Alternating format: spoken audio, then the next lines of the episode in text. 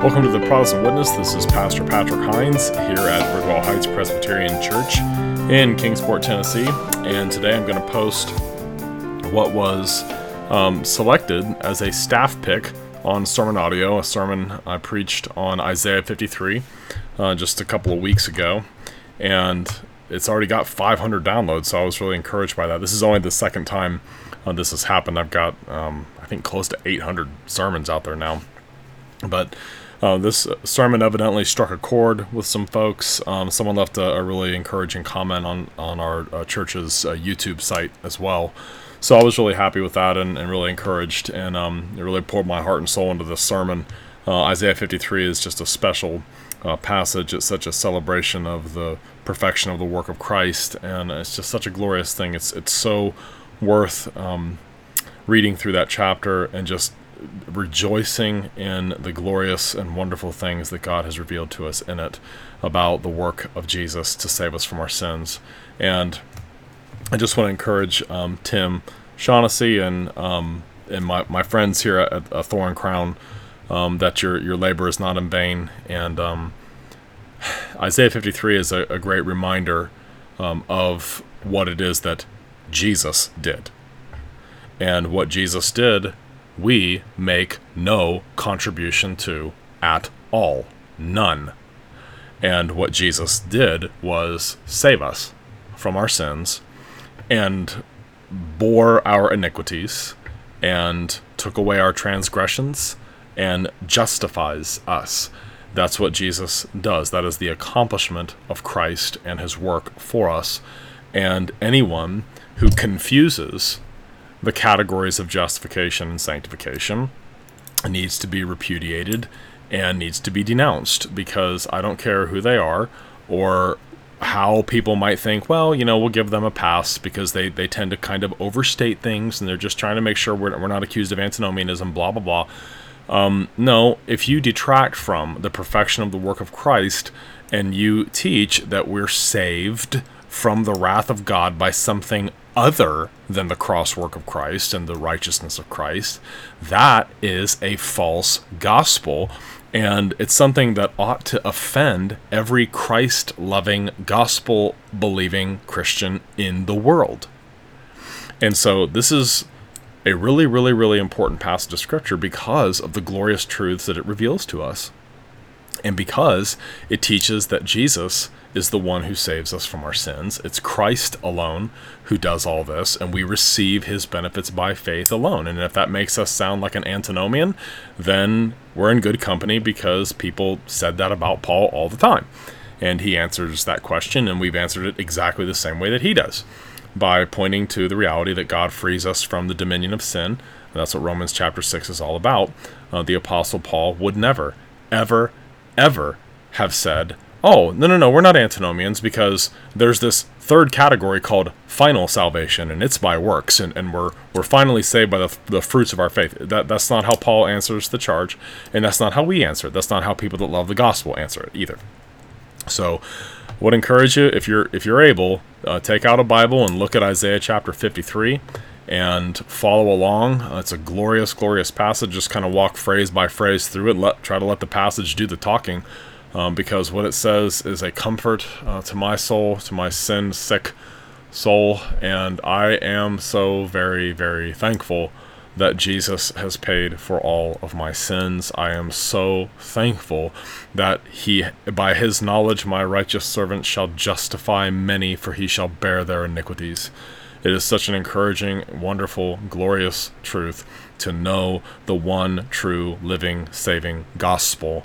And anything contrary to the one true, living, saving gospel is no gospel at all and is another gospel and can't save anyone. So we want to be clear on the gospel, on how a person is made right with God. We want to be clear that people need to be called to repent, but that we are not saved by repenting we're not saved by repentance. We're not saved by putting sin to death. We're not saved by pursuing holiness. We're saved by the blood and righteousness of Christ alone. When you speak of saved, uh, not in, in the technical, broad soteriological way, but in the way Scripture speaks of it in Romans 5 9, uh, Ephesians 2 8 through 10, it's not by works, lest anyone should boast. So we're saved uh, from the wrath of God, having been justified by his blood. Um, we're, we're saved from wrath through him. Not, not saved from wrath um, by the fruits of our faith, but saved from wrath through Christ alone. That's what Isaiah 53 is about. That's what it's a great celebration of. And so I hope that you will find this to be edifying to your soul. let's pray together, please. Father in heaven, thank you for giving us the inspired words of Scripture. We thank you that you have spoken and communicated to us clearly in a way that we can understand your character sufficiently to know who you are, to know ourselves as sinners, and to know your Son, Jesus Christ, who came into the world, suffered and died, was buried, and rose again. May we listen carefully to your holy word. May we receive its truths with faith and love, lay them up in our hearts, and practice them in our lives. We humbly ask in Jesus' name. Amen.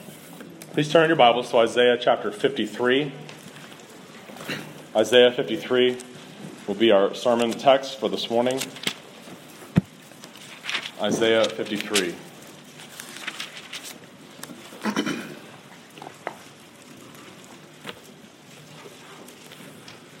Isaiah 53, this is God's word.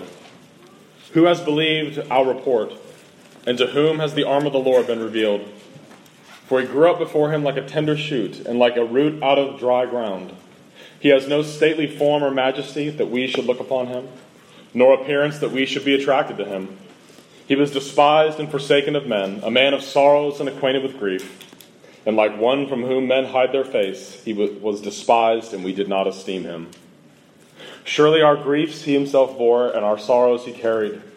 Yet we ourselves esteemed him stricken, smitten of God, and afflicted.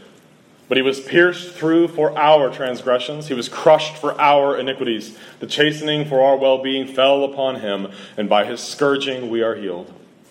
All of us, like sheep, have gone astray. Each of us has turned to his own way, but the Lord has caused the iniquity of us all to fall on him.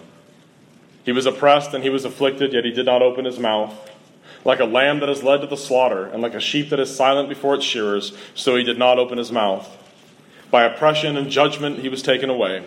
And as for his generation, who considered that he was cut off out of the land of the living, for the transgression of my people to whom the stroke was due? His grave was assigned with wicked men. He was with the rich man in his death, because he had done no violence, nor was there any deceit in his mouth. But the Lord was pleased to crush him, putting him to grief, if he would render himself as a guilt offering. He will see his offspring, he will prolong his days, and the good pleasure of the Lord will prosper in his hand. As a result of the anguish of his soul, he will see it and be satisfied. By his knowledge, the righteous one, my servant, will justify the many, as he will bear their iniquities. Therefore, I will allot him a portion with the great, and he will divide the booty with the strong, because he poured out himself to death and was numbered with the transgressors. Yet he himself bore the sin of many and interceded for the transgressors. May God bless the reading of his infallible word. The great apostle Paul in 2 Corinthians 8 9 wrote this wonderful sentence For you know the grace of our Lord Jesus Christ, that though he was rich, yet for your sakes he became poor, that you, through his poverty, might become rich. Man of sorrows, what a name for the Son of God who came, starts that hymn. We know from many passages of Scripture in the New Testament that the coming of salvation to the world in Jesus, the Messiah, is the primary topic of the entire Old Testament. Peter wrote about it in 1 Peter. He said, Of this salvation, the prophets have inquired and searched carefully, who prophesied of the grace that would come to you. Searching what or what manner of time the Spirit of Christ who was in them was indicating when he testified beforehand the sufferings of Christ and the glories that would follow. It seems that even the Old Testament prophets themselves read their own books, wondering what all of it meant. When our great Westminster Shorter Catechism asks the question, Into what estate did the fall bring mankind? It brings mankind into an estate of sin and misery.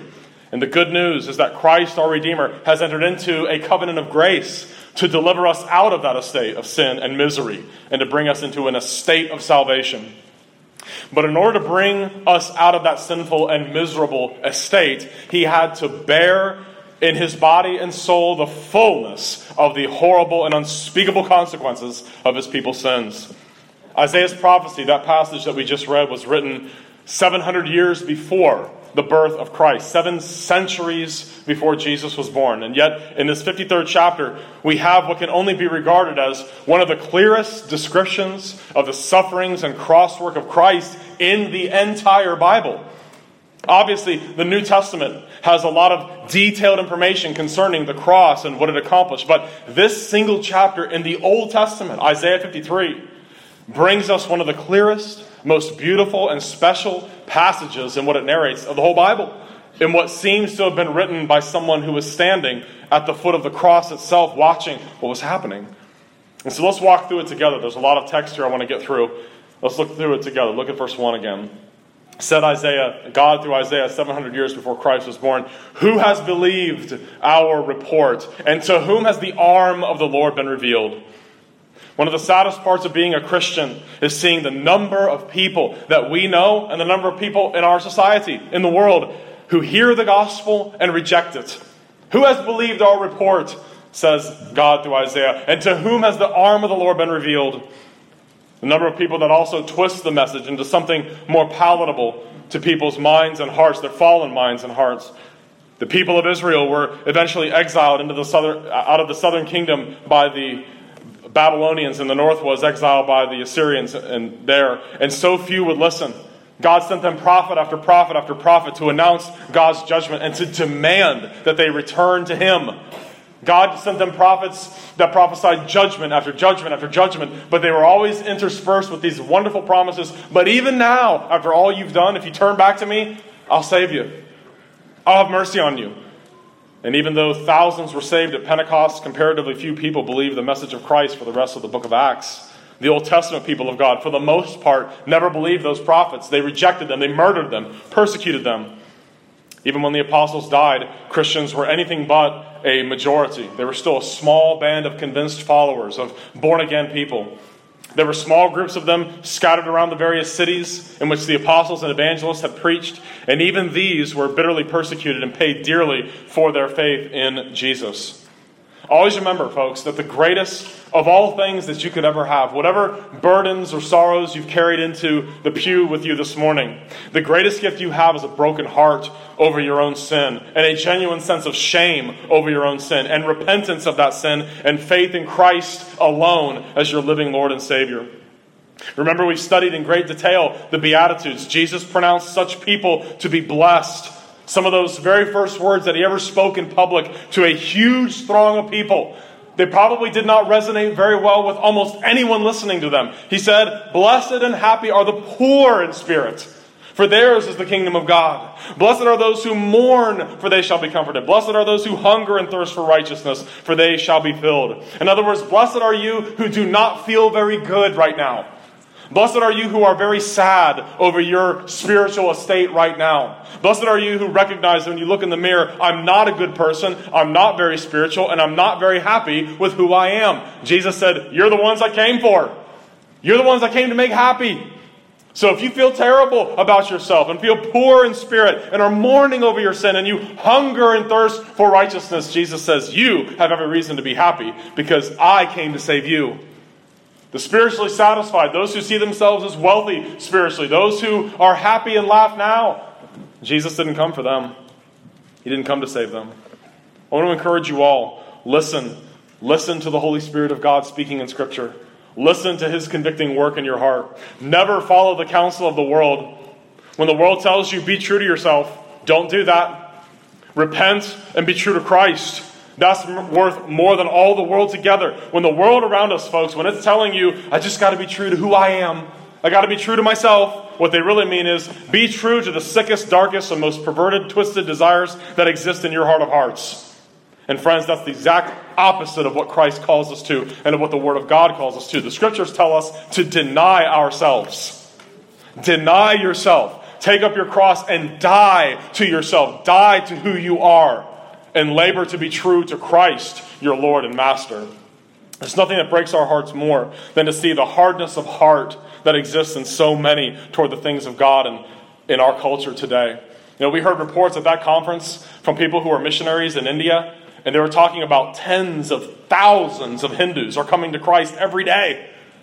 And we heard about ministers that are baptizing 20 people every Sunday. I was thinking, I haven't baptized 20 adults in my whole life. I've baptized a lot of children, a lot of babies, but not that many adults. God is doing great works in other parts of the world, but one of the evangelists that spoke there said, but for some reason, right now, he's not doing much of that here. We live in a time that this is a spiritual wasteland. Nobody cares anymore. I, I got to get caught up on my, my stuff on Netflix. I, I'm, I'm eight episodes behind on whatever frivolous, meaningless, immoral entertainment. It's heartbreaking to see. Lord, who has believed our report? Does anybody believe it in America anymore? Nothing can compare, folks, to having a genuine interest in the Savior's blood, and no possession is greater than the forgiveness of sins and the imputed righteousness of Christ. Isaiah laments this in the opening verse with those two rhetorical questions Lord, who has believed our report, and to whom has the arm of the Lord been revealed? Sadly, at that point, when he said that, just a precious few. But praise God, it will not always be this way. The number of God's elect, we're told in Scripture, is so vast that no man can count them. Indeed, we look forward to better days than the ones we live in now. But we still lament with Isaiah over how few in our country, how few in our neighborhoods, how few people that we work with seem to recognize at all that they need a Savior. And only God can make them see it. Look at verse 2. For he shall grow up before him as a tender plant, and as a root out of dry ground. He has no form or comeliness, and when we see him, there is no beauty that we should desire him. What about this man of sorrows, this suffering servant, the Messiah, the promised seed of the woman that's being talked about so clearly in Isaiah 53? There was nothing about him that people liked, nothing attractive about who he was. Remember King Saul?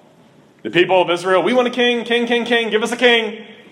And God says, okay, y'all want a king? Here he is, big stud. He's a head taller than everybody. He's handsome. He's a powerful warrior.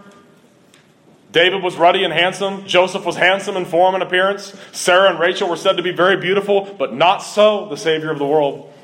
Here, the prophecy about him compares him to a tender plant and a root out of dry ground.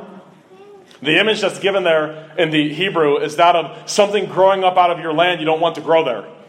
It's the saplings and the weeds and the other junk that you constantly see them and you just go crazy when you're trying to plant something else more useful. He's like a root out of dry ground. What do you do with the roots out of dry ground? You pick them up and throw them away, throw them into the fire. That's the way that the suffering servant would be like. There'd be nothing about him that would draw people to him. He's like a root out of dry ground, something you don't even want to grow there anyway. He did not come from riches. He was born in a section of an inn where the beasts of burden were bedded down for the night, wasn't even given a proper room when he was born.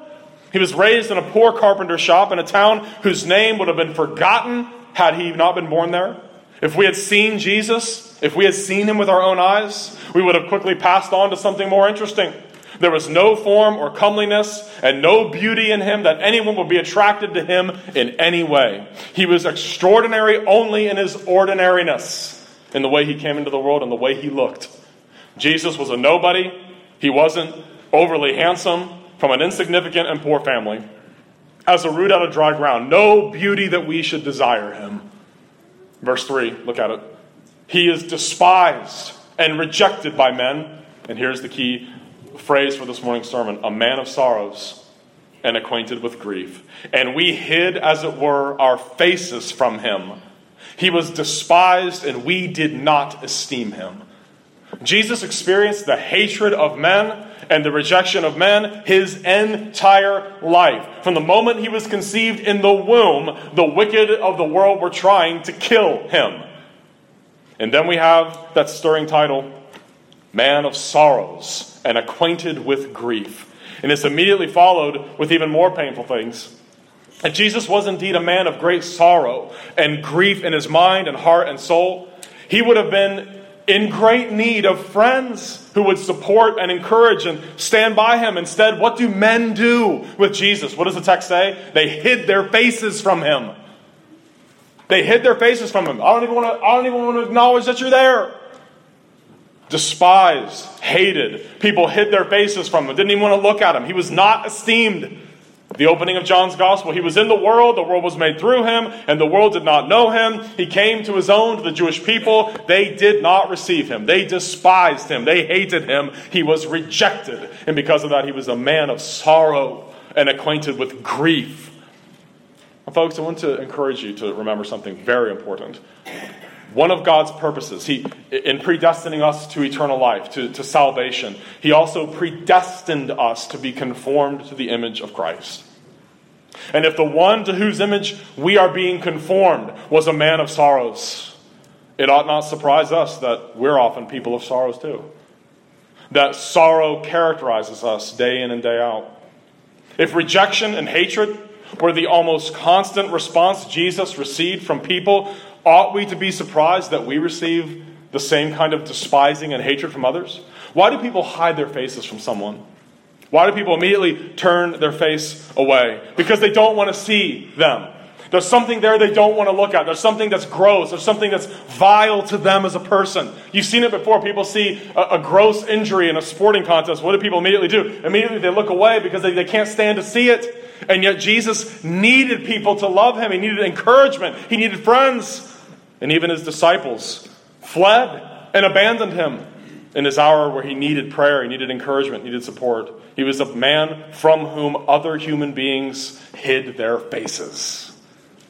See the verses leading up to Isaiah 53? Look at Isaiah 52, verse 13. Behold, my servant shall deal prudently. He shall be exalted and extolled and be very high.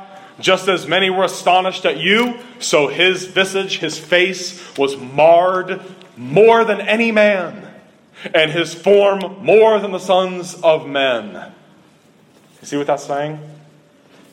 Here you have Jesus coming into the world, a man of sorrow, a man who was acquainted with grief, a man who lived and slept and got up in the morning, and the heartache was there all the time. He had this heartache and this burden, this sorrow and this grief. Don't be surprised if sorrow and grief characterize your life a lot. Here he is, the only hope of every human being on earth and they hated him for it. Why? Because men love sin. They love darkness. They don't want the light. If you're a Christian, it's a blessing to hate your sin. Aren't you glad? As much as you mourn over sin's presence that's still in your life, at least you hate it. At least you despise it and you love Christ. But for those who still love their sin, it's Jesus that they hate because he is the light and men love darkness rather than light. It's Jesus from whom they hide their face. It's Jesus they despise and refuse to esteem. You know, all of the Psalms are Christ centered, they're all Christological in their, in their import. Psalm 109, verse 5. Listen to this. Thus they have rewarded me evil for good, and hatred for my love. Here you have the greatest act of goodness ever to human beings, to rebel sinners who are doing everything they can to wreck and destroy the whole world and to set it on fire and to grease the skids on the way to hell. Here, God does good for us. God sends love into the world. And what does it say? What's our response? They've rewarded me evil for good and hatred for my love. He was a man of sorrows because he was hated by the world he came to save. Remember when he healed that man with the withered hand right there in the precincts of the temple, and he was surrounded by Pharisees. What does it say in the Gospels? And Jesus looked at the Pharisees. They were standing there watching him to see is he going to heal them on the Sabbath? Apparently, miracles have no effect on people's hearts. Is he going to heal them on the Sabbath? And it says in the text, Jesus looked at them. He looked at those Pharisees, and it says, and he was grieved at their hardness of heart. He was a man of sorrows because everything about his entire existence in this world had a curse bearing aspect to it. His entire state of humiliation was one of pain. The humiliation that which preceded his glorious exaltation consisted in his being born, and he was born in a low condition. He was born in conditions I would never have tolerated for any of my own children to be born in. Never. Be born out there in the cow pasture or by farm animals. No way. He was also made under the law, undergoing the miseries of this life, the wrath of God, the cursed death of the cross, and being buried and continuing under the power of death for a time. That's what he knew he came to do. That's why he was a man of sorrows. His heart was broken. He was a sojourner here to accomplish a mission. In many ways, we are too. We are pilgrims and sojourners. It makes sense. We're going to have sorrow and heartache and grief while we're in this world because this is not our home in that way. It was a bitter, painful, lonely and agonizing cup that Christ drank in our behalf. And let's look at it in more detail. The, the, the passage gets even more explicit. Look at verse 4. Surely he has borne our griefs and carried our sorrows. You can also translate that word as sicknesses. He carried our sicknesses. In Matthew 8, 18, uh, 16, when evening had come, they brought him many who were demon possessed, and he cast out the spirits at a word and healed all who were sick, that it might be fulfilled which was spoken by Isaiah the prophet. Here, the gospel writer quotes this passage we just read. He himself took our infirmities and bore our sicknesses. That Hebrew term is translated sicknesses. Sicknesses and sorrows are the results of Adam's and our own deliberate sinful behavior. But Christ would come one day to bear them. It's a powerful Hebrew verb to bear these things. Christ would bear our griefs and carry our sorrows. And that Hebrew verb that's translated born there, to, to bear something, means to carry, to lift up something and carry it. The consequences of our sin, which rightly and justly fell upon us because of our sin, those consequences are infinitely heavier than we could ever pick up. We cannot carry it. It'd be like being asked to, to deadlift 3,000 pounds. There's no man on earth, no matter how much he ever trained, that could carry that load. And Jesus walks over and not only carries it, he destroys it. In fact, that ultimate consequence of eternal damnation is a burden that ultimately will crush the unrepentant all the way into hell itself. What we must recognize is that this burden, this load, uh, the weight of infinite wrath from the infinitely holy God that we have offended, is not something we can carry.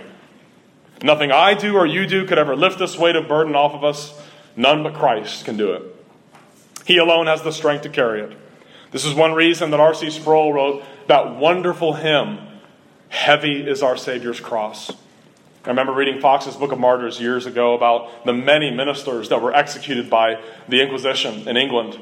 And there was one man who refused to believe Rome's false gospel, who refused to believe that justification could in any way, shape, or form be by works, that you could get into heaven by anything other than faith in Jesus Christ. And his final words from inside the fire, he clapped his hands three times and said, None but Christ!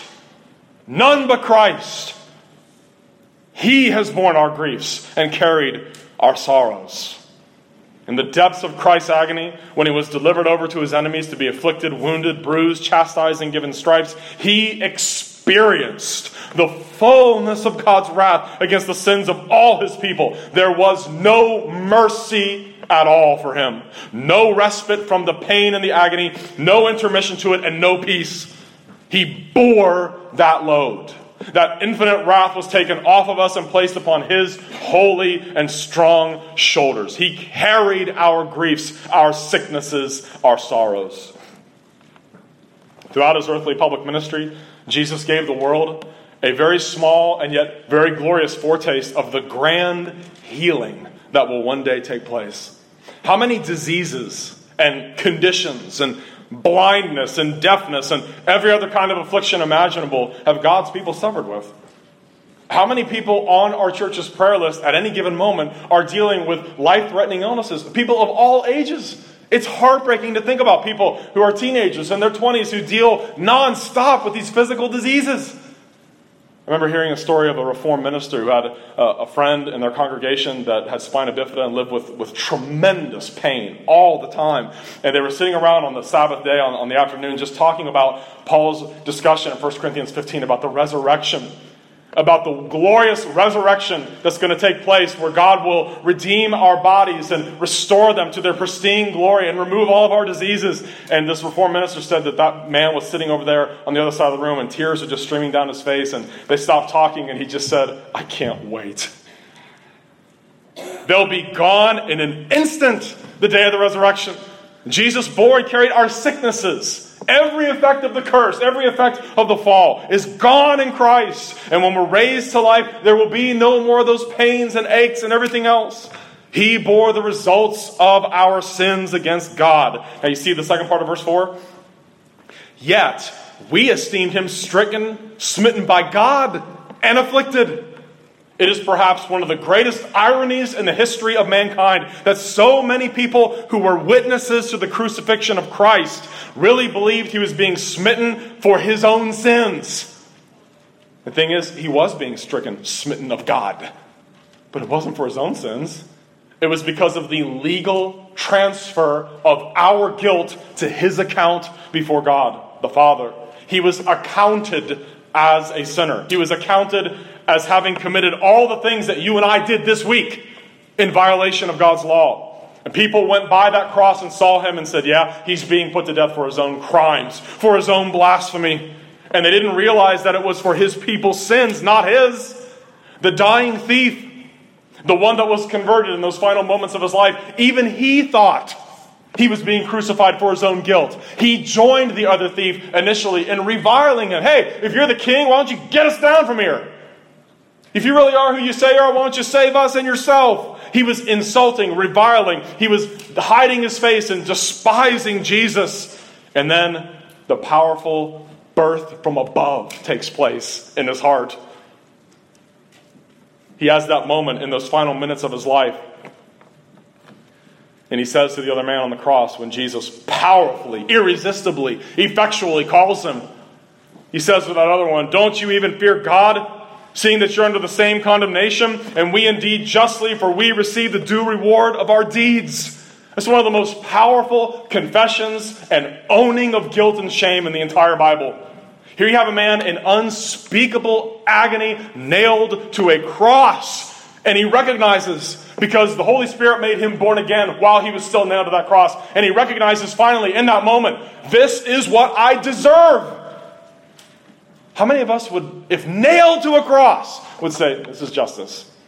This is what I deserve for the life I lived. This is what I deserve for what I did this week. What an incredible moment. What an amazing thing.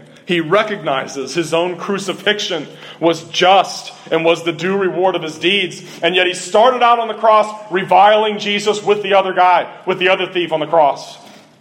Reviling him. And then he finally recognizes this man has done nothing wrong. But we have. What's wrong with you? Are you out of your mind? Look what's happening to us. If that does not point out the need for a supernatural rebirth, I don't know what would. Look at verse 5. But he was wounded for our transgressions, he was bruised for our iniquities. The chastisement for our peace was upon him, and by his stripes we are healed. This is a beautiful portrait of what happened when Jesus was handed over to his enemies. Remember how many times they wanted to lay hands on him in the Gospels? And they wanted to lay hands on him and they wanted to take him and grab him, but they could not, for his hour had not yet come. Always remember God and the Lord Jesus Christ are sovereign throughout the entire ordeal. No one could touch him until the time came that he was handed over. It's very hard to imagine after what he went through, what his face must have looked like. That's what Isaiah 52 at the end of that passage is talking about. His visage, his face, was marred more than any man. What did his body look like by the time they were done?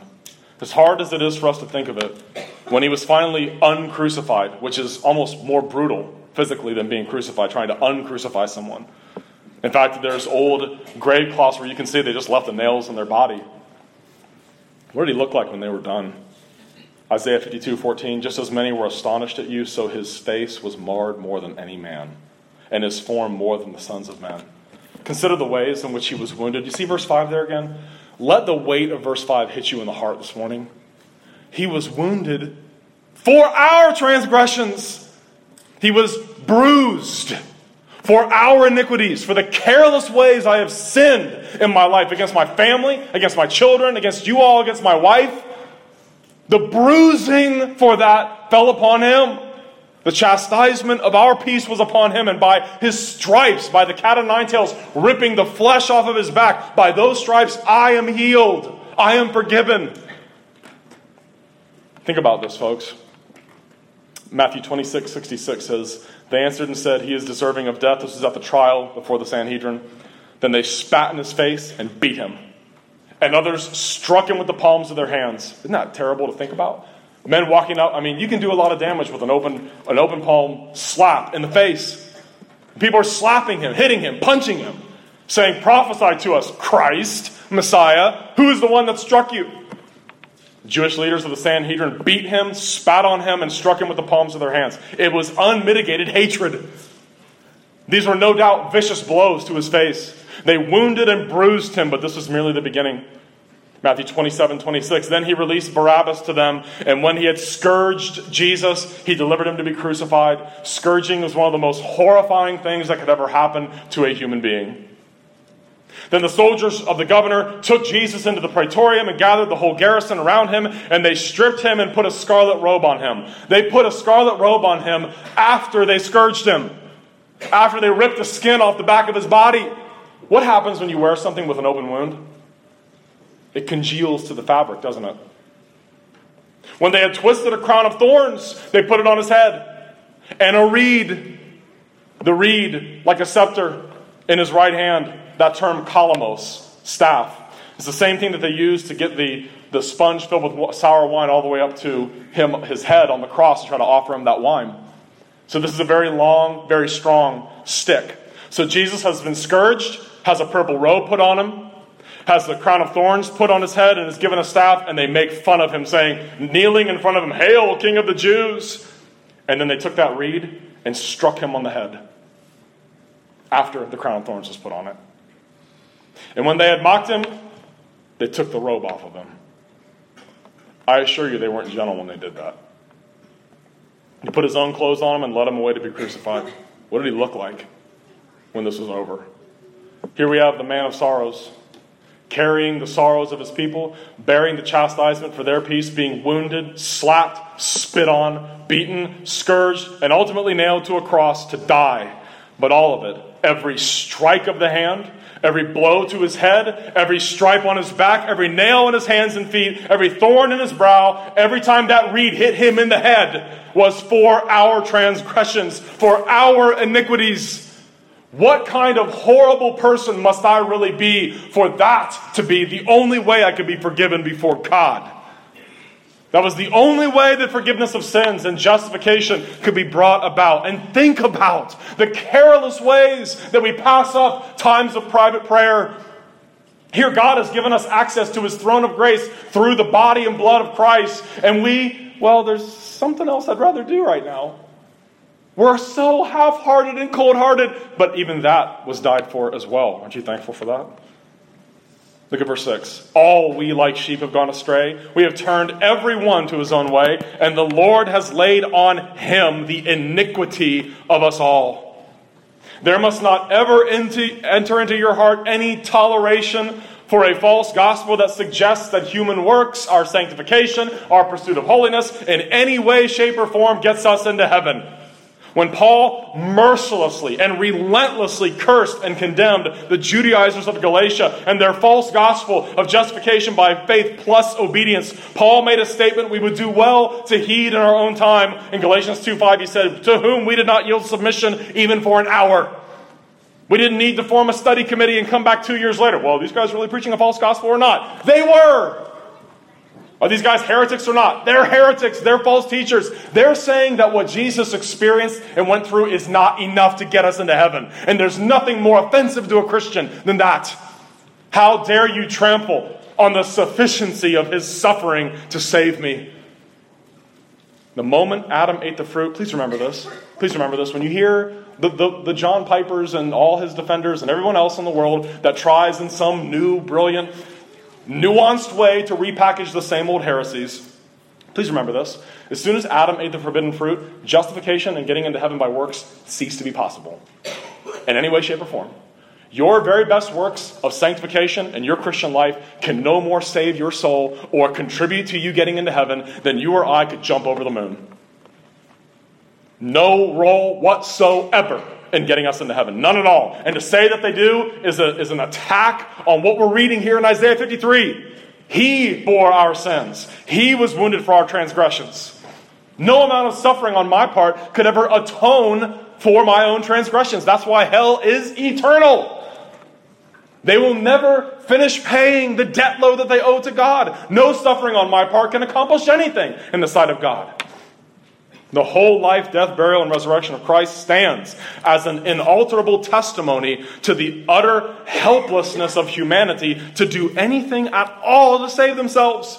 That's why Paul concludes his grand treatment of sin in Romans 1, 2, and 3 by saying, Therefore, concluding, by the deeds of the law, no flesh will be justified in his sight, for by the law is the knowledge of sin. We're saved by grace, not by works, lest anyone should boast. Why can't we save ourselves? Because we've all gone astray. We all, like sheep, have gone astray. We've gone every one to our own way. The unregenerate man is dead in his trespasses and sins. He has eyes but sees not. He has ears but hears not. He can no more believe in Christ than he can repent. And the gospel is nonsense to him, utter foolishness to him. And the scripture says the natural man is not able to know it. The suffering servant of Isaiah 53 would have to come and die in the place of those who hated him, rejected him, and despised him precisely because they were lost sheep. They were lost sheep and were delighted in being lost sheep. They took pleasure in being lost. They wanted to stay lost. It is God's grace, love, and power that finally breaks through upon the rebel sinner. It is God who opens their eyes. It is God who unplugs their ears. It is God who terrorizes their souls over their sin, and the Holy Spirit who effectually convinces them of their sin and misery. Why did that dying thief finally see? The Holy Spirit of God convinced him. You're here, and you deserve it. This is what you get for your deeds. God has to do it all, folks. Man has no part in it. He's not the originator of his faith or his repentance. God alone receives the glory for the whole of our salvation. The opening point of Jonathan Edwards in his one of his best sermons he ever preached. Everyone knows sinners in the hands of an angry God, but in my opinion, his greatest sermon is God glorified in man's dependence. Here's, here's point number one. This is just the name of the point uh, in Edwards' sermon, the opening point. I, I got to come up with a way of writing sermon outlines this, like this. He says, point number one, this is the heading. There is an absolute and universal dependence of the redeemed on God. The nature and contrivance of our redemption is such that the redeemed are in everything directly, immediately, and entirely dependent on God. They are dependent on Him for all and are all dependent on Him every way. End quote. Notice the second phrase of Isaiah 53 6. And the Lord has laid on him the iniquity of us all. There you have substitutionary atonement. Substitutionary atonement.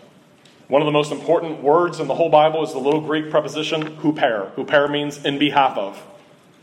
Galatians 3:13 Christ has redeemed us from the curse of the law having become a curse for us, huper, in behalf of us. God made him who knew no sin to be sin, who huper, in behalf of us, that we would become the righteousness of God in him. Jesus became sin for us, that we would become the righteousness of God in him.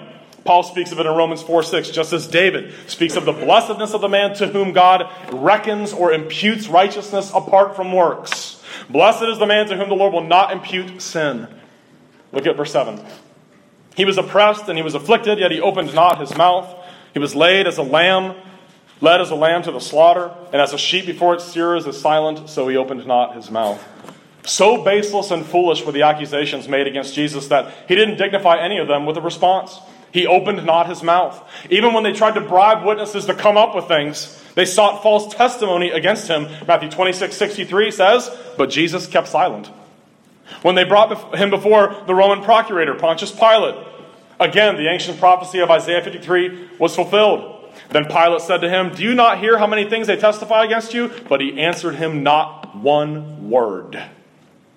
And so that the governor marveled greatly. Pilate had never seen anything like this. Here you have a guy up against the, the possibility of being crucified. I would imagine every man that he had ever seen, Pilate had ever talked to, those men were probably terrified, white, over the prospect of being crucified, and Jesus is silent. Just as a lamb before its shearers is silent, even while he was oppressed and afflicted, he did not open his mouth, we know. He came as the Lamb of God who takes away the sin of the world. Paul even said in 1 Corinthians 5 7, Indeed, Christ, our Passover, was sacrificed for us. He is the fulfillment of the Passover lamb. In fact, John the Baptist, remember what he said the first time he saw Jesus out there in public? Behold, the Lamb of God who takes away the sin of the world. Look at verse 8, Isaiah 53 8. He was taken from prison and from judgment. And who will declare his generation? For he was cut off from the land of the living. For the transgressions of my people he was stricken. You know, the Jewish people at the time of Christ did not understand. They did not understand what the Old Testament meant when it says, for example, in this passage in Isaiah 53, he will be cut off. This suffering servant, the Messiah, is going to be killed. The, Jew, the Jews didn't like that idea. They didn't believe that idea. Even when Jesus told his own disciples, I am going to be handed over and crucified. What did they do? What did Peter do? He pulls Jesus aside. Jesus, don't be such a downer. You're not going to be, this will never happen to you. What did Jesus say to him? Get behind me, Satan. You're not mindful of the things of God, but the things of men. You want a kingdom of power in this world. I didn't come to do that. Daniel 9:26 And after the 62 weeks Messiah shall be cut off, but not for himself. He'd be cut off for the sins of others. It will be the Messiah who is cut off and killed. There is, to my knowledge, no clearer and more concentrated section of biblical revelation which more forcefully and emphatically propounds the idea of a substitutionary death than Isaiah 53. When I was in seminary, I wrote a paper on Isaiah 53, and we were forced to read neo Orthodox and liberal commentators. And that's when I was, was introduced to how badly people will dance a jig around something a passage says because they don't like it. I remember almost throwing some of those commentaries across the room or setting them on fire. I just couldn't believe. How can someone read this and not see a substitutionary atonement here? For the transgressions of my people, he was stricken. And you have guys with multiple PhDs after the name. There's no, there's no substitutionary atonement here. The servant would bear sicknesses, griefs, sorrows, stricken, smitten, afflicted, wounded, bruised, chastised, given stripes, bear iniquity, and be cut off. What does the passage say over and over again? For our transgressions, for our iniquities, for our peace, for our going astray, and our turning everyone to his own way. That's when I learned, writing that paper and reading those commentators. People can't do biblical interpretation if they're unregenerate because they can't see. They can't see what it says. And what a blessing to see that. Not only do I understand what it says, I know it's talking about me. Because I'm a transgressor. I have iniquity. I need peace. I went astray. I've turned to my own way. Every last drop of suffering in the cup of God's wrath is the result of our sin and our rebellion against God. What we see in the passion of Christ is in his sufferings and his beatings, in his unspeakable agony, is but a small picture of the terrifying ferocity of God's anger against our sins, our transgressions, our iniquities. Look at verse 9. And they made his grave with the wicked, but with the rich at his death, because he had done no violence, nor was any deceit in his mouth. All of Jesus' sufferings were experienced in total moral innocence and purity in himself. It was a legal accounting. God the Father legally transferred all of my sin, the, the mountain of iniquity I have committed in my life, transferred its guilt to him, and poured out his wrath on him for it. For everything I've ever done, everything I've left undone. For those of you that know Christ, everything you've ever done that is a transgression of his law, all those great seasons of sin and temptation in your life, he bore them. No deceit was found in his mouth. That is just an incredible statement. What would it be like to have perfect speech? When I consider what has come out of this thing right here throughout my life, it is horrifying to think about it. I would not want people here to know the things that I have said since I was a little kid. And yet, for Jesus, not a single sinful word ever came out of the, out of the man's mouth. Look at verse uh, 10. Yet it pleased the Lord to bruise him. He has put him to grief. Why is that such a significant statement? There was no deceit in his mouth. He had done no wrong. He had done no violence. Yet, he still was crushed, put to grief. Why does God save sinners at the expense of the miseries and anguish of his own perfect and dear Son? The one who alone was had God the Father say about him, This is my beloved Son in whom I am well pleased. You know, God can't say that about me. He can't say that about any of us. He can only say it about Christ. And yet it pleased him. It pleased him to crush him. He put him to grief. He freely chooses to love his people, and it pleases God to do so. Aren't you thankful? He's pleased to do that. God is glorifying His grace in the salvation of all the undeserving sinners He chose in Christ before the foundation of the world. Thus, it pleased the Father to bruise His Son, to crush Him, in order to accomplish His will. Look at the last part of verse 10. When you make His soul an offering for sin, He shall see His seed. He shall prolong His days, and the pleasure of the Lord shall prosper in His hand. He will succeed in his grand mission and purpose. Christ made himself of no reputation, taking the form of a bondservant, and became obedient to the point of death, even the death of the cross. Folks, always remember, I've said this before, and I know you believe it, I want you to remember it. The triune God doesn't attempt to do anything, nor does he try to do anything. He does not throw the dice in hopes that things work out. Psalm 115, verse 3 Our God is in heaven. He does whatever he pleases. You see the first part of the second sentence in verse 10 again? When you make his soul an offering for sin, he shall see his seed. He shall prolong his days, and the pleasure of the Lord shall prosper in his hand. In verse 11, he shall see the labor of his soul. You know what that's talking about? What is the labor of Christ's soul? It's all the sheep that he came to save. When he appears before God on the day of judgment, here am I and the children you have given me. You sent me into the world to save them. I did it. I accomplished it. I purposed to do it. I have achieved it. He shall see the labor of his soul and be satisfied. Isn't that incredible? Christ will look at us, the finished product, resurrected, glorified, sin free sheep. He will see it and it will satisfy his heart. I accomplished my mission. You see the last part of verse 11? By the way, John Owen keys in on this last phrase of verse 11 and thinks it's one of the most powerful statements of limited atonement in the whole Bible. And I agree with him. I think he's exactly right. Look at it. By his knowledge, my righteous servant shall justify many, for he shall bear their iniquities. You see the connection between justification and the bearing of iniquities?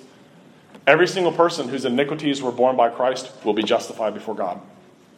They will be justified before God. Jesus will look upon them, and they have his righteousness, his forgiveness, when we're resurrected and then acquitted on the day of judgment, pronounced righteous and given the kingdom, Christ will be satisfied with his work. It will prosper in his hands. And by his knowledge, he will justify many because he has borne their iniquities. Look at verse 12. Therefore, I will divide him a portion with the great, and he shall divide the spoil with the strong, because he poured out his soul unto death and he was numbered with the transgressors, and he bore the sin of many and made intercession for the transgressors. Here we have yet one more clear, simple, straightforward assertion of the absolute substitutionary work of the Savior in the place of those he intends to justify and bring into heaven. He bore the sin of many and made intercession for the transgressors. Dear congregation, this is the one that we believe in. This is the one we live for. This is the one we preach. This is the one we love and have given our hearts and our highest loyalty and allegiance to. The love with which we have been loved, folks, it's, it's indescribable, it's unfathomable, it's unsearchable, and glorious to behold. We tend to think, yeah, I'll, I'll love people if they're worthy of it. I'll, I'll love my neighbor, I'll love this person or that person if I think that they might be worth my time. Jesus shook the entire world when he was born, when he lived, when he ministered, when he died, and when he rose again. We even date our calendar by the birth of the man of sorrows. But it's a strange title, isn't it? Man of sorrows, acquainted with grief. That title ought to have special significance to each of us. Because everyone here knows sorrow of heart. And if you're a Christian, if you are a true believer, you're especially acquainted with sorrow. Burden is what you feel all the time. We not only have the plague of our own sin, our own sinful hearts that bothers us and makes us feel guilty and ashamed and it's a blessing to feel like you're a wretch. Please don't ever think I'm trying to make you not feel that way. I want you to feel like a wretch because that's what we are. And one of the greatest Edwards scholars ever was R.C. Sproul's mentor, John Gerstner. And Gerstner preached like Jonathan Edwards, and he would preach these ferocious sermons on total depravity and, and then this justification by faith alone on the grounds of Christ's righteousness alone. And Gerstner said he shook a, a woman's hand in his congregation after one of those sermons, and that woman said, said, Pastor, you make me feel about this big. And he said, Ma'am, that's entirely too big. we see a world filled with people who are ruined. Every time we see that phrase from verse 3, he is despised and rejected by men, a man of sorrows and acquainted with grief. We who know him ache in our hearts because it's our sin that caused his sorrow. It's our sin that put him to grief. Jesus was acquainted with grief because his love for us and his willingness, his passion to become our sin offering and our curse bearer, but it's still because of us that he was a man of sorrows. Isaiah 53 is a text that's been used of God for centuries on end to bring people to Christ. Is it not remarkable that we can use the same passage from the Old Testament? Remember the Ethiopian eunuch? What, what chapter of the Old Testament was he reading on his carriage? Isaiah 53. And then God, in his glorious sovereignty in those early stages, he kind of kind of beams Philip over there to talk to him, to lead him to Christ. And, and the Ethiopian eunuch asks the question Is he talking about himself? Is, the, is, the, is Isaiah talking about himself or about someone else? And it says in the book of Acts, Philip, beginning with this passage, he preached Jesus to him. And then he wanted to be baptized, and he baptizes him. And many think that that Ethiopian eunuch, that's how the gospel got over there into Ethiopia.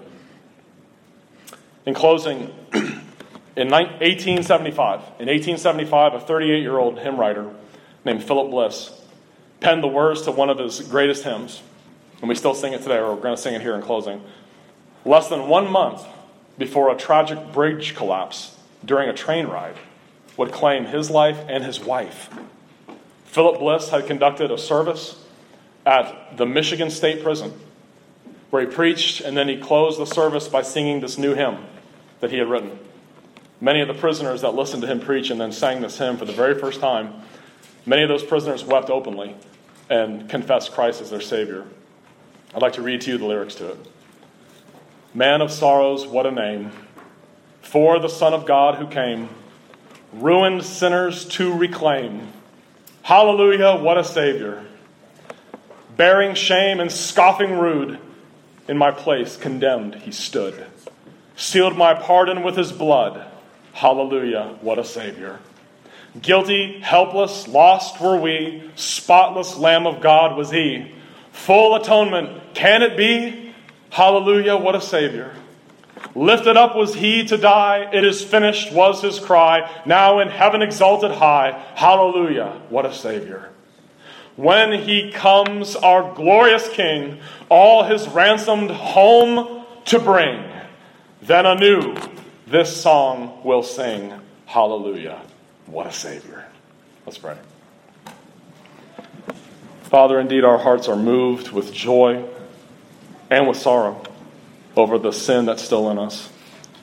But Lord, you have given us every reason to have hope and to have joy in the midst of trials, in the midst of bouts with sin, in the midst of hardship, in the midst of uncertainty, in the midst of trials that break our hearts and make us wonder about your goodness. Make us always remember, we who are your children, that the love of God is not an abstract philosophical concept it has been demonstrated to us. God demonstrates his own love for us in that while we were yet sinners, Christ died for us. Much more than having now been justified by his blood, we shall be saved from wrath through him.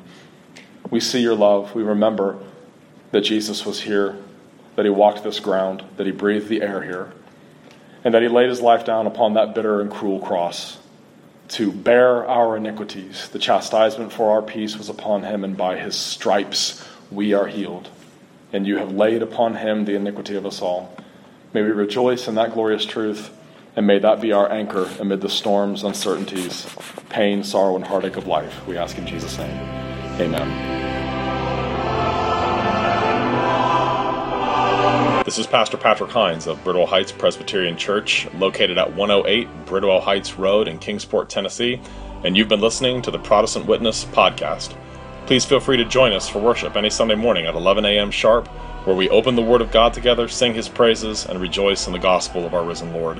You can find us on the web at www.bridwellheightspca.org.